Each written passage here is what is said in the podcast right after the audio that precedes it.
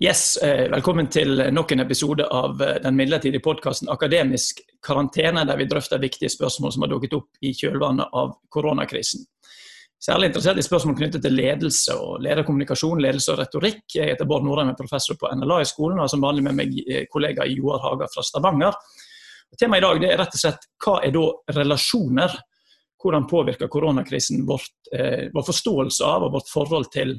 Og Joar, eh, først til deg.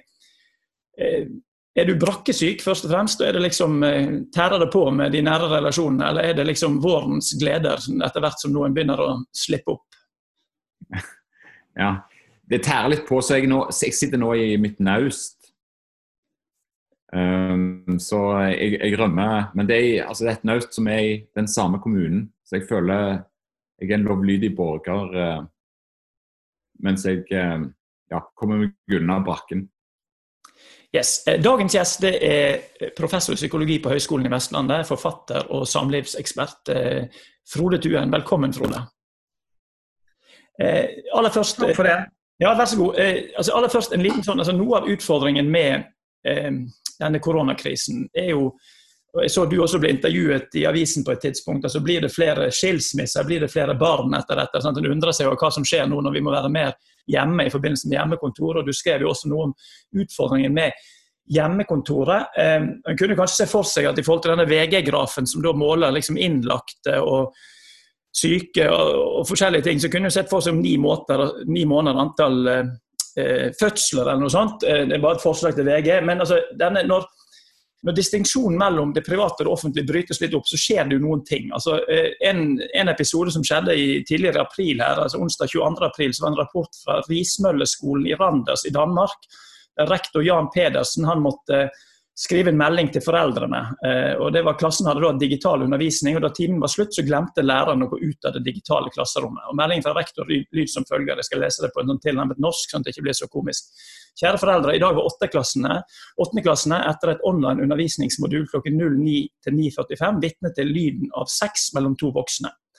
Lyden kom med inn i elevenes og lærernes online univers, da de like etter at undervisningen er slutt klokken 09.45 avklarer de siste spørsmål etter undervisningen. Og Så går han over til historisk presens, og så sier han lyden når elevene gjennom en av skolens medarbeidercomputere som han tror er slukket. Jeg vil skynde meg at sige understreker han til slutt, at det ikke er tale om annet enn lyd, men det er naturligvis også alvorlig, sier han da. Eh, altså dette er på en måte en litt sånn eh, kanskje ekstrem fortelling, men mange av disse tingene en morer seg over på internett i disse dager, er jo sånne blemmer som går på dette her at eh, distinksjonen mellom hjem og arbeid brytes opp, eh, og folk eh, et, Det er et eller annet bak på et bilde, eller et eller annet sånt. Hva tenker du som skjer med oss når, når vi havnet i dette? her? Hvordan utfordrer det våre nære relasjoner, vår formidling, vår kommunikasjon? Jeg tror det påvirker oss på mange måter. og, og altså Hvis vi ser litt sånn stort på det, så har jo disse grensene mellom det private og det, det offentlige har jo blitt mye mer sånn utvisket over lang tid. Rikard Sennett, eh, sosiologen, skrev en bok allerede på 70-tallet som het 'The Fall of Public Men', der dette uttrykket intimitetstyranniet dukker opp. Altså at vi, at vi på en måte det er ikke så tydelige skiller mellom det, hvordan man fremstår offentlig og hvordan man er personlig. og At det personlige blir på en måte mye mer eh, fremtredende i, i den offentlige debatt eller omdømmet, hvordan vi oppfatter hverandre eller ser hverandre, og, og hva vi forholder oss til. Og, og, og disse her eksemplene, eller det eksempelet er jo på en måte et slags sånn et grelt eksempel på det, hvor, hvor, hvor, man altså Vi vil jo ikke høre eller se andres uh, seksualaktivitet, med mindre man oppsøker det og, på, på pornosider og sånt, for, som for øvrig også har fått en voldsom oppsving i det siste. Så her er det mange ting som skjer, altså. Ehm, så, så, men, det, men det er òg en slags Det er noe sånn litt trygt og godt ved det òg. Altså, nå blir eh, all slags eksperter og politikere og sånt, de blir intervjuet hjemmefra. Vi ser liksom hvordan de har det hjemme. Sant? Så Vi kommer på en måte litt tettere på dem, og noe av grensene og, barrierene eh, mellom folk forsvinner også litt. Vi blir på en måte litt mer eh, i samme båt på et vis. Så Det er noen gode sider ved det også, og så, samtidig er det òg noe som vi kanskje ikke er så, som ikke er så bra. Og Det var det som var budskapet til til uh, Rickard Sanity sin tid, det var jo altså at når vi skal ut denne, dette skillelinjen, denne skillelinjen mellom, mellom, det offentlige og det private, så går noe tapt på veien. altså. Men altså, bare for å ta tak i akkurat det med ledere som da uh, vises fra hjemmekontoret. altså Kommentator i BT Jens Kiel gjorde et stort poeng ut av at uh, Monica Mæland på et tidlig tidspunkt var avbildet i noen slippers og noe greier. Sant? og at det, det, er på en måte en ny måte å hva skal vi si, konstruere ledertroverdighet. Sant? Altså, hvordan ser bakgrunnen din ut? Nå kan du selvfølgelig legge på en spesiell bakgrunn som uh, for disse nettmøtene. men veldig mye handler om hvordan ser hjemmet ditt ut. Altså, så vil jo folk lure på hva, hva, Ikke er du bare en leder, men du er også en mor eller en far eller en bror eller en søster eller en partner på et eller annet måte. Hva tenker du det gjør med oss når vi da må forholde oss til denne en litt sånn bredere personspekter? Ja, altså Det kan jo gjøre en mer sårbar, fordi at man ikke har den der auraen eller den liksom distanserte eh, siden som som man som leder, eller altså politisk toppleder eller en leder i en organisasjon kan ha, fordi at man, man avslører mer av de personlige sidene eller private sidene, hvordan man har det hjemme. Men samtidig så er det òg gjerne gjennom det å skape gode og nære relasjoner, eller det at man kan identifisere seg med lederne, så har man òg større muligheter til å få folk til å, til å gjøre sånn som man vil. Altså jeg tror Noe av grunnen til at vi tross alt har lykkes veldig bra med, med, koronasituasjonen i Norge, er gjerne nettopp fordi at vi, vi, har denne tilliten til våre ledere. I utgangspunktet så er vi jo et egalitært samfunn, og det er ikke så lange avstander mellom folk. Men disse avstandene blir enda mindre når vi, når vi da treffer lederne på hjemmekontor og, og ser dem i sin sånn hjemlige um, kontekst. Eh, og, og, nettopp det at vi da opplever at ok, de, vi er i samme båt og, de vil oss vel, og vi, vi er liksom likemenn, på en måte, så er det òg lettere å gjøre denne dugnaden og akseptere de påleggene som er faktisk ganske, ganske brutale inngripen i våre, våre livsutfoldelser. F.eks. at ikke vi ikke kan dra på hytten og sånne ting som har vært gjeldende. og nærmest eh, i husarrest. Så, og vi aksepterer det. Og det er jo nettopp fordi at vi har en relativt god relasjon. Vi har gode, mye tillit til lederne våre. Og det kan kanskje denne hjemmesituasjonen da på en måte bidra til å sterke, forsterke den, den, opplevelsen av tillit og nærhet. Hva tenker du Joar, i et mer litt sånn historisk perspektiv, hvis en ser på hjemmekontor og eh, spennet mellom det private og offentlige? Ja, jeg, jeg, jeg ser jo eh, skille mellom privat og offentlig som et uttrykk for eh, framveksten av det borgerlige samfunnet. Altså at eh, Den borgerlige bevissthet er en annen bevissthet enn den gamle adelige. eller De som styrt i Europa siden 800-tallet, har jo vært adelsfolk. Når, når det borgerlige kulturen vokser fram på slutten av 1700-tallet, så er er borgerskapet preget av stor mobilitet. Altså, Det er stor forskjell mellom rik og fattig. Adelen var der for så vidt òg det, men, men adelen had, brydde seg ikke så mye om om eiendommen var 1000 mål eller om han var 10 000 mål. Der var det viktigere med slektskap og sånn. Men for borgerskapet er det veldig viktig med, med, med status.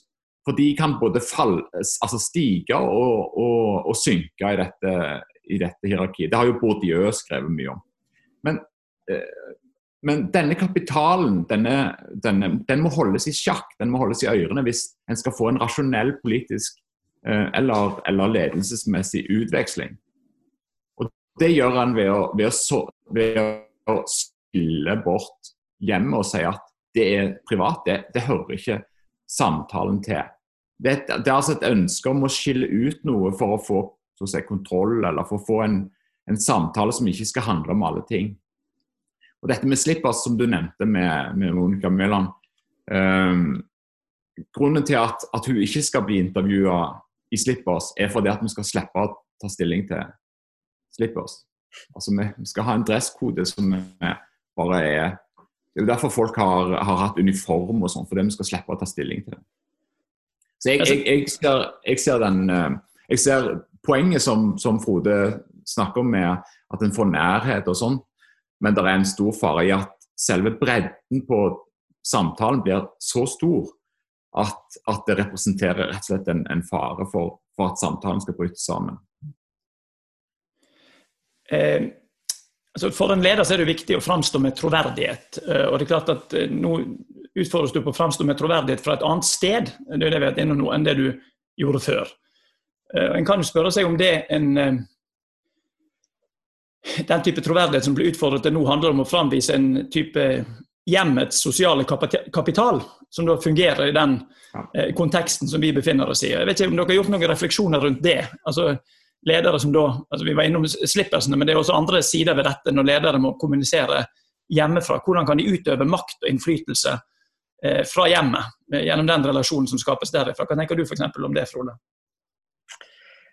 Uh, nei, jeg er litt usikker på det. Men, uh, men, jeg tenker at det er jo hvert fall Det blir større samsvar, da, eller bør være større samsvar mellom, eh, mellom den du er privat, og den du fremstår i en offentlig sammenheng ellers i, i, i lederrollen. Altså, hvis du i lederrollen bare er leder, og de vet lite om deg privat, eller hvordan lever, så har du på en måte en, en, en litt enklere posisjon å, å, å, argumentere fra eller å kommunisere ut ifra, enn hvis du gjør det eh, hjemmefra. Så jeg tenker at man må antagelig åpne opp i større grad og, og sørge for at man er liksom litt mer sånn eh, at samsvar mellom, eh, mellom, budskap og innhold. Men dette kan sikkert Joar mer om. Jeg ikke. Kloke refleksjoner om meg lederskap er jo ikke min uh, hoved... Uh,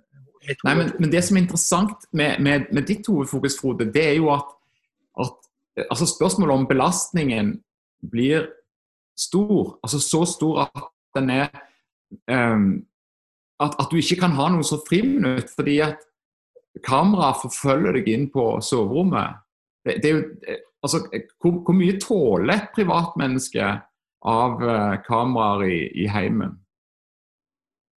Ehm, det er klart at eh, en, en, en, har kanskje ikke fått sånn par, Paradise Hotel-tilstander, men, men, men, en ser stadig at, at nye, nye, områder eh, blir eh, eksponert for offentligheten. Altså Når statsministeren står i sitt litt sånn sjaskete, sjuskete hjem osv., så, så, så er det klart det er med en, med en, med eh, med en bestemt hensikt. og jeg tror hun oppnår det hun vil. Men spørsmålet er om det er kostnader her som vi ikke har regna med. Det lurer jeg litt på. Altså, kan du se det på sånne relasjonstrykk da, inn mot eh, relasjon, når, når en skal vise fram familien og mm. Jeg er litt usikker på om, om, den tanken som jeg gjør meg nå, er et svar på det, eller om det er bare en, liksom en litt annen tråd. Men, men det, det, vi vet i hvert fall, er at de som opplever mye grenseløshet mellom arbeid og hjem. Altså at hvor jobben påvirker hjemsituasjonen og hjemmet påvirker arbeidssituasjonen. Altså Jo mer du har opplevelse av en sånn um, work-life balance eller unbalance, eh, jo mer utsatt er man for forskjellige typer eh, stressreaksjoner og psykiske problemer og uh, avhengighetsproblematikk. Så, så, så, vi trenger, altså, Som individer så trenger vi faktisk å ha noen grenser. sånn at vi kan trekke oss tilbake og restituere oss. At ikke alt er jobb. Så hvis jobb og, og fritid glir helt over hverandre, så er det vanskeligere å trekke de grensene mellom når er man en offentlig person og når er man liksom bare en ektefelle eller en mor eller en far. Og det skaper en slags stressituasjon som da øker sannsynligheten for at man går på en smell, eller at man utvikler depresjon osv. Så, videre. så det belastningen ved det. da. Eh, I forhold til dette vi snakket om med at altså, hjemmet og hjemmet som et sted, altså som nå også er et kontor, så er det jo, eh, altså, Før når en snakket om hjemmekontor, eller det å kunne jobbe, så var det også ofte snakk om å kunne jobbe fra hvor som helst. At den digitale revolusjonen handlet om at du kunne jobbe fra hvor som helst. Og eh, Sosiologen Sigmund Baumann han var veldig kritisk til eh, eliten. at Dette var egentlig et opplegg for eliten. At eh, både den digitale og konsumentrevolusjonen og forbrukerrevolusjonen skaper et samfunn som gjør at eliten kan flytte seg mellom stedene helt fritt og være hvor som helst til enhver tid. og ikke, altså De er ikke lenger en von Essen eller en von Staklenburg, altså som adelen som var knyttet til ett sted, men de befinner seg hvor som helst, når som helst. Eh, det jeg lurer på med dette hjemmekontoret, er jo at nå er jo for så vidt alle, også eliten, blitt tvunget inn på hjemmekontor. og det er ikke, en, det er ikke den samme fleksibiliteten som vi er blitt tvunget til å framvise et sted, i en viss forstand. Jeg vet ikke om dere har noen refleksjoner om, om det i forhold til lederskap? Ja, kanskje altså, den, ja. tanker om det. Joa først. Altså den eh, eh problematiske sider ved, ved, moderniteten har jo vært at jorda er flat. Altså at, at, vi har tenkt at de begrensninger som vårt menneskelige nærvær legger på oss, nemlig at vi bare kan være én plass eh, på ett tidspunkt, at det på en måte kan løses med disse, denne kapitalens eh, uh, bevegelser mot der det er best og billigst å produsere ting. og at En så, så å si kan oppheve stedets betydning. Og Det slår jo inn nå i, uh, i tanken om at vi, vi kan være digitale, vi kan møtes digitalt. Altså, vi kan så å si, være overalt på ett på ett nu, altså. Og det, eh, eh, så jeg, jeg, tenker kanskje at det, dette er en, en altså, denne teknologien har blitt distribuert, men den reiser jo nye spørsmål. Altså F.eks. hva betyr et fysisk møte kontra et digitalt møte? Og hva gjør det med relasjonene våre at vi treffes digitalt?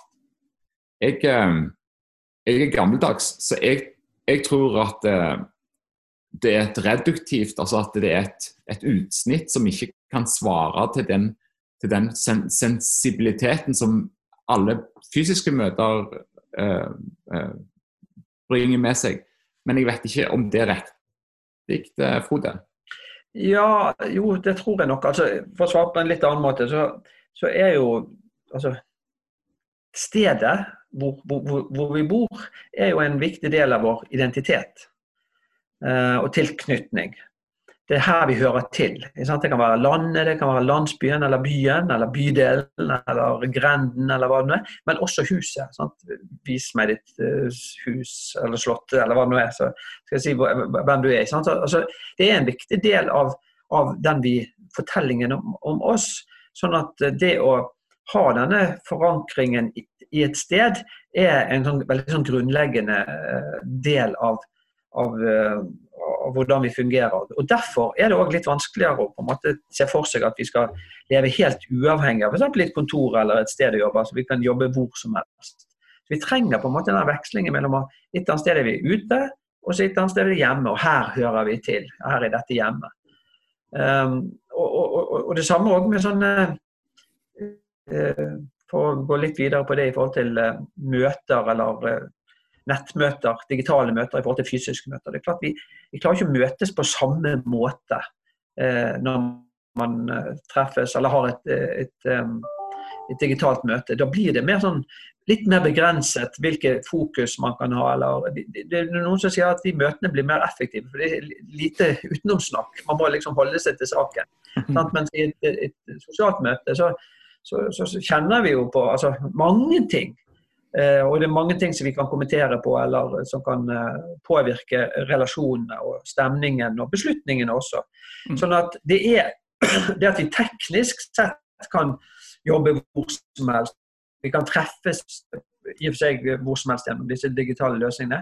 Det tar ikke bort de mer sånn grunnleggende behovene våre for å treffes, for å være sammen og for å høre til. Hvis vi tar tak i en helt konkret ting, nemlig altså dette med altså, konflikter. For jeg tenker at det er jo noe som En ting er konflikter som oppstår i hjemmet i forbindelse med brakkesyke, men også hvordan håndterer konflikter på den arbeidsplassen når alle jobber hjemmefra. Altså, jeg har så vidt vært innom relasjonsledelse, og i relasjonsledelse er det et viktig poeng at den, det handler om å påvirke medarbeiderne gjennom tillitsrelasjoner og dialog. Det jo, høres jo strålende ut, eh, men det tar, seg jo, det tar seg jo annerledes ut når de møtene en har, er sånne møter som dette. Altså Der vi sitter eh, kanskje på en litt hakkete linje. Eh, noen må forholde seg til noen eh, som skal ha hjelp til hjemmeskole, eller eh, det skjer et eller annet i huset, hva som helst. At, hva tenker du om det, Frode, hvis du skulle reflektere litt over kommunikasjon i denne tiden? Ja, Kan du gi meg et stikkord? Jeg tror jeg falt litt av. ja, konflikt. Altså, Utfordring med hvordan løser du konflikt i dette? Ja, ja, ja, Unnskyld. Ja, nei, altså, jeg tenker at denne situasjonen eh, få frem det beste og det verste i folk. Altså, det beste er, og for så vidt også digitale løsninger, altså at vi blir fokusert og vi prøver å finne løsninger. Vi prøver å, å, å kompensere for alt det som vi nå på en måte er, mister, eller alle de restriksjonene vi er pålagt. Og Det er jo fint. altså Vi får frem kreativitet og fokus, og man prøver å finne gode løsninger. og Det er samfunnet og individet på sitt beste. Men samtidig er det òg er det òg eh, lettere å, stikke seg unna når man ikke treffes. Og det er lettere for at man blir eh, passivisert. Eh, at man går under radaren. Man spiller kanskje ikke ut konflikter på samme måte som, som tidligere, og det er jo en positiv ting, men, men, men, konfliktene vil også være vanskeligere å løse, istedenfor at man setter seg ned f.eks. i en arbeidssituasjon og sier at OK, nå har vi et problem. Så vil man kanskje i en sånn situasjon som her bare si OK, slå av eh, videoen og være ferdig med møtet. Altså at man ikke i like stor grad kan gå inn i det. Eh, sånn at vi får frem noen gode sider og, som er bra for oss, men vi får jo absolutt frem også noen av begrensningene knyttet til å jobbe på denne måten som vi, som vi gjør nå. Men altså helt konkret, Hvis du er leder, altså hva ville du, og må løse noen konflikter i organisasjonen i denne fasen, her, hva ville du hvis du skulle prøvd det på noe råd, hva ville vært viktig å ha fokus på da, i forhold til konfliktløsning? Altså det er jo, det er jo så, så andre konflikter. altså Prøve å få frem momentene som er i spill, og, og, og få inn de ulike argumentene og sånt. Men, men, det er noe med den der sitter sammen og er hele mennesker, ikke bare et bilde og en stemme. Eh, så er det òg lettere å fange opp det som rører seg under det som blir sagt. Altså Engstelser eller uh, fiendtlighet eller uh, motstand eller hva det nå er for noe. Og Det er jo ikke så lett å fange opp, og det er i hvert fall ikke så lett å, å kommentere på eller å jobbe med. Eh, når man ikke møter. Så, så, jeg tror kanskje at svaret mitt er å prøve å liksom dempe ting og ikke gå for mye inn i det. Og, og, tross alt se for seg at dette er en forbigående fase. At vi trenger kanskje ikke å ta tak i dette akkurat nå. Vi kan vente litt med det. Men noen konflikter må man ta, ta tak i.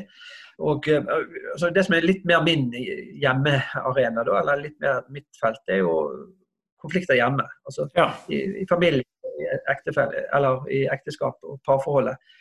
Eh, og da tenker jeg at det å gi hverandre litt sånn slekk, at, at man, man, i en liksom presset situasjon hjemme hvor man er hen, henvist å være mye sammen, at man må prøve å si at OK, her, nå går vi hverandre litt på nervene og vi irriterer hverandre. og vi får piggene ut hos hverandre, men vi må prøve å, å, å, leve med denne situasjonen så godt som vi kan. og Så må vi ta tak i det når, når ting blir litt bedre.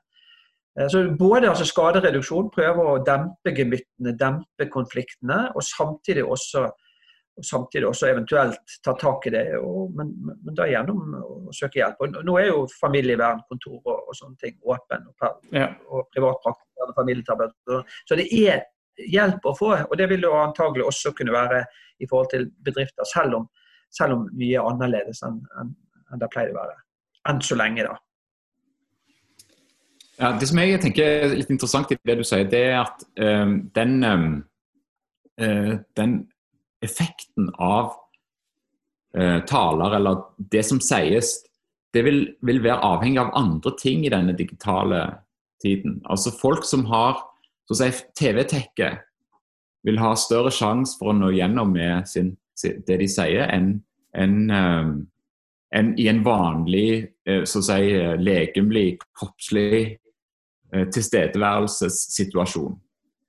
Og, og, det kan en òg altså de, de, betingelsene for kommunikasjon som nå dras opp i det digitale, gjør òg at den eneste muligheten en har til å spille ut det som er den andre sida, det er jo i heimen med de få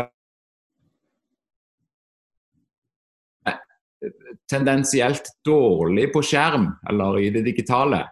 De vil ha større energi som de må ta ut da på de stakkarene som er hjemme.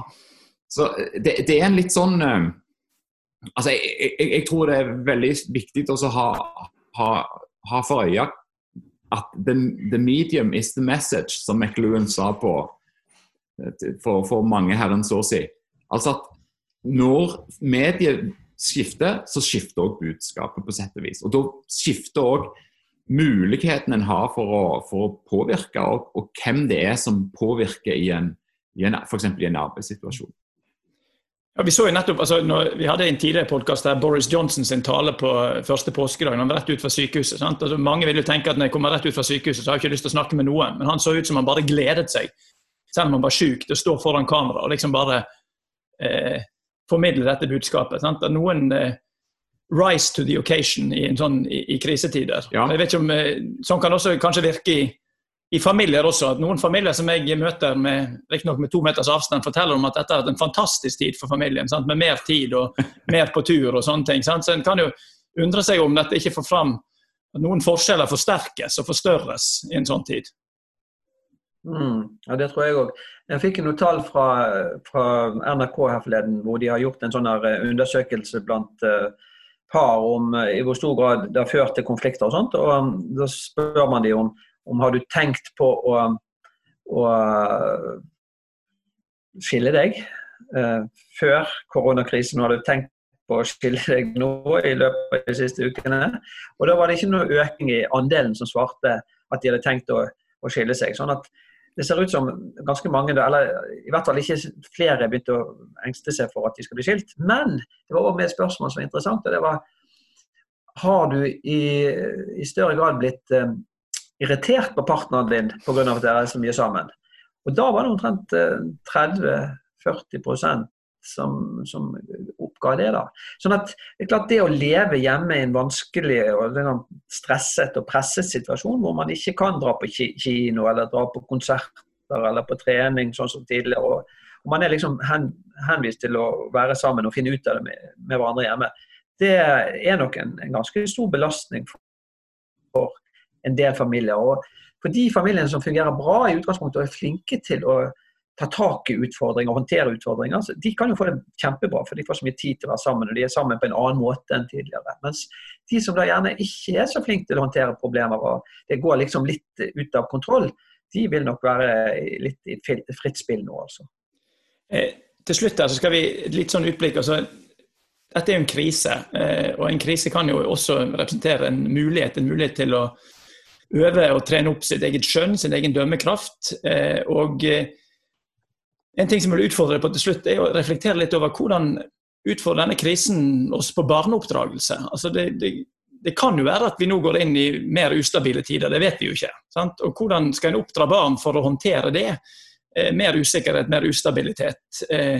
Hva, type, hva er den gode måten å hjelpe barn til å både tåle denne tiden, men også være rustet for det som eh, kommer foran? Ja, Det er jo et stort, uh, stort spørsmål som, uh, som, vi bare så vidt kan touche innom, kanskje. Men jeg tenker at de der sånn, grunnleggende reglene for, eller retningslinjer for hvordan man skal møte barn, er veldig gode retningslinjer også i, i, vår tid. Og kanskje enda mer i denne tiden hvor ting er så krevende og uoversiktlig. Og da tenker jeg på det, altså, eh, det at foreldre går inn og er sånne emosjonsveiledere for, for barna. Så lærer de til å håndtere vanskelige følelser, lærer de til å sette ord på det, lærer de til å håndtere de og regulere de på en god måte. Sånn at, sånn at uh, angst og sinne og frustrasjon og sånt kommer ut på en, en konstruktiv måte, måte, som man kan lære noe av, og som man kan gjøre noe med, og ikke som destruktiv eh, atferd.